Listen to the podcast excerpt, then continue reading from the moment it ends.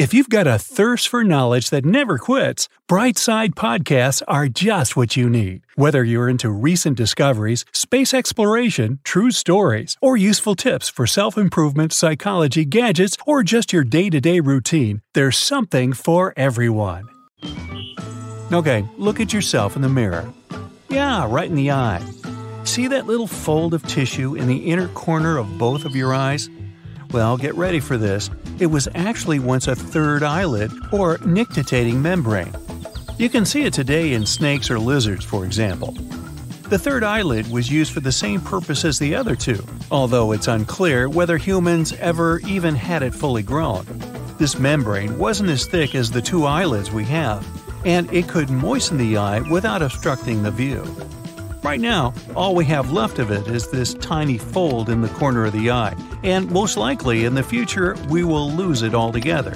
And maybe we'll finally stop waking up with that yucky crust that forms in our eyes overnight. Now, while you're still in front of the mirror, look lower, lower, and lower still. Yeah, those are your toes. Say hello and goodbye.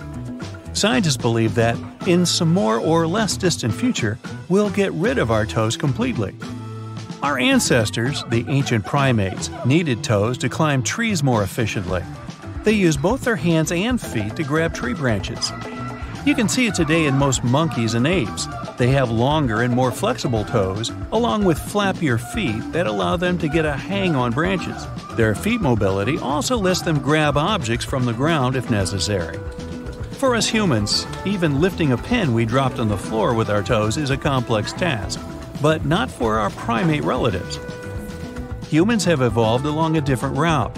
We started walking upright and climbed down from trees, making rigid feet and shorter toes more of a necessity over time. Today, we still use our toes for balance when rolling from the balls of our feet to the tips of the toes, but our balance is now much more centered. It first moved towards our inner feet, which resulted in our pinky toes becoming so tiny, and the big toes, well, so big. As the balance moves away from the toes entirely, though, they're more likely to get fused together in the future. Now, turn around and look at your gorgeous behind. If you've ever fallen off a skateboard or slipped on an icy patch, you must remember what a terrible thing it is to hit that tailbone on a hard surface. Luckily for us, scientists predict it's going to go away pretty soon in the course of evolution. A tailbone is a feature that was left to us by our primate ancestors, too. And yet again, they needed their tails to achieve more mobility among tree branches, using them to fling themselves from tree to tree. It's hard to say when humans drop the tail to never pick it back up, but facts are facts. The only thing we have reminding us of those glorious tree jumping days is the pretty useless bone at the lower end of our backs. Okay, back to the face now. Open your mouth and say, Ah. If you're a lucky individual to have no wisdom teeth, then you can be proud knowing that you're a product of evolution going strong.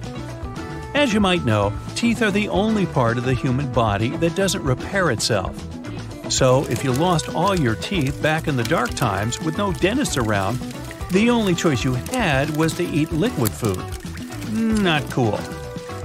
Dentists believe that nature gave us wisdom teeth as a replacement for old, worn out teeth we've had since childhood.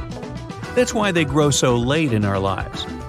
Today, though, with all the progress dentistry has gone through, we tend to keep all or most of our teeth intact until a very old age. And even if we lose some, we can always replace them with new ones. That makes wisdom teeth a vestigial thing. And they seem to understand that, since more and more people never have to go through the ordeal of teething as grown ups. Speaking of teeth, our entire jaw has been changing for the past, oh, 10,000 years, and is predicted to change even more quite soon. In fact, it's been the fastest changer of all our body parts. Back in the day, when early humans survived by hunting and gathering, they needed massive, powerful jaws and bigger teeth to chew through raw meat and grind plants. As they came to cooking and then farming, their food became less tough, and so their jaws became smaller to fit the current needs. As time went by, our jaws shrank more and more, and they're likely to continue doing so in the future. With lots of processed foods that don't need much chewing, humans of the future are probably going to have more delicate facial features with thin jaw lines and smooth cheekbones.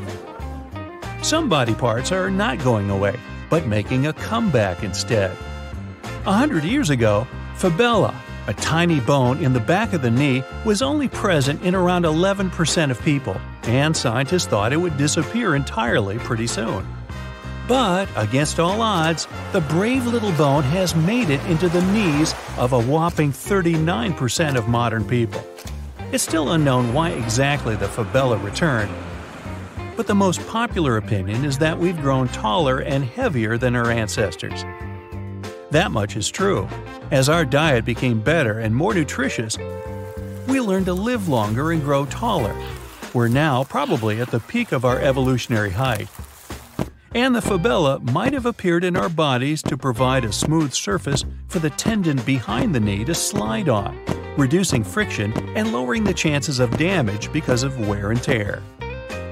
Speaking of becoming bigger, let's get you back to that mirror, shall we? Flex a little bit. Ooh, nice biceps there. But unfortunately, not as nice as your ancient ancestors were. Not everything about evolution is 100% good for us, it's just a set of features that adapted best. And that's the case with our muscles. They've grown smaller and weaker with time, especially in our upper bodies. In ancient times, humans needed big and strong muscles to do a lot of handiwork. From hunting and schlepping their catch home to crafting tools and building shelters. Later, it didn't grow easier, much the opposite. In fact, plowing fields and building complex structures required a lot of physical strength and endurance. But as the technological progress started booming, physical capabilities gave way to brain power. And machines began doing a lot of work for us, most of it even better than us.